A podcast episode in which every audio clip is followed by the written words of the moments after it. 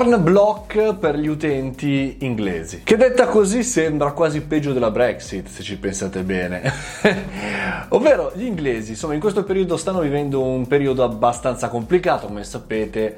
Fuga di aziende, fuga di capitali, fuga di euro a questo punto, fuori dal Regno Unito. Ma l'argomento di oggi riguarda Brexit, ma non soltanto.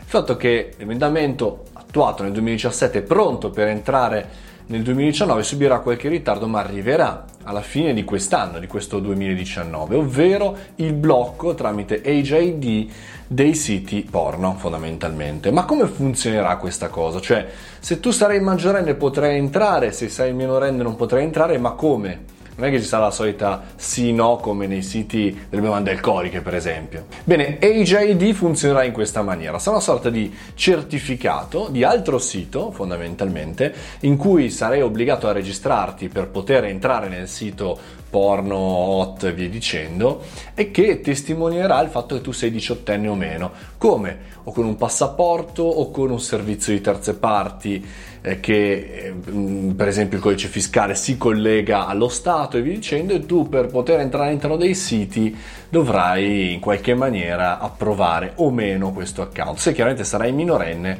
non ti fanno entrare. Ora mi sembra molto un pagliativo, non soltanto perché boh, cioè, creano così tanto problemi questi siti porno? Probabilmente sì, dal punto di vista del business, ma piccolo esempio, se io mi collego con il dispositivo, il cellulare o l'iPad o il computer di casa, dove c'è magari registrato a nome di famiglia del padre o della madre, non lo so, che è maggiorenne, cosa succede lì?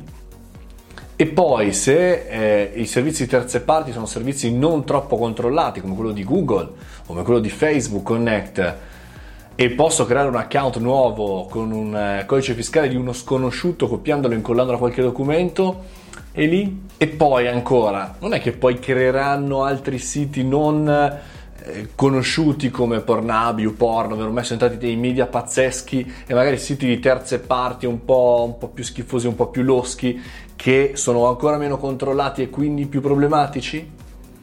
Insomma, mi sembra che la raccolta di queste informazioni in primis, ma soprattutto poi l'attuazione del programma proposto dal governo inglese sia totalmente fuori dal tempo, fuori dal tempo, ma chi lo sa, lo vedremo, è già attivo in Germania, in alcuni paesi, senza grandi risultati, però andremo a vedere che cosa succederà e soprattutto voi che cosa fate. No, non scrivetemelo nei commenti questa volta.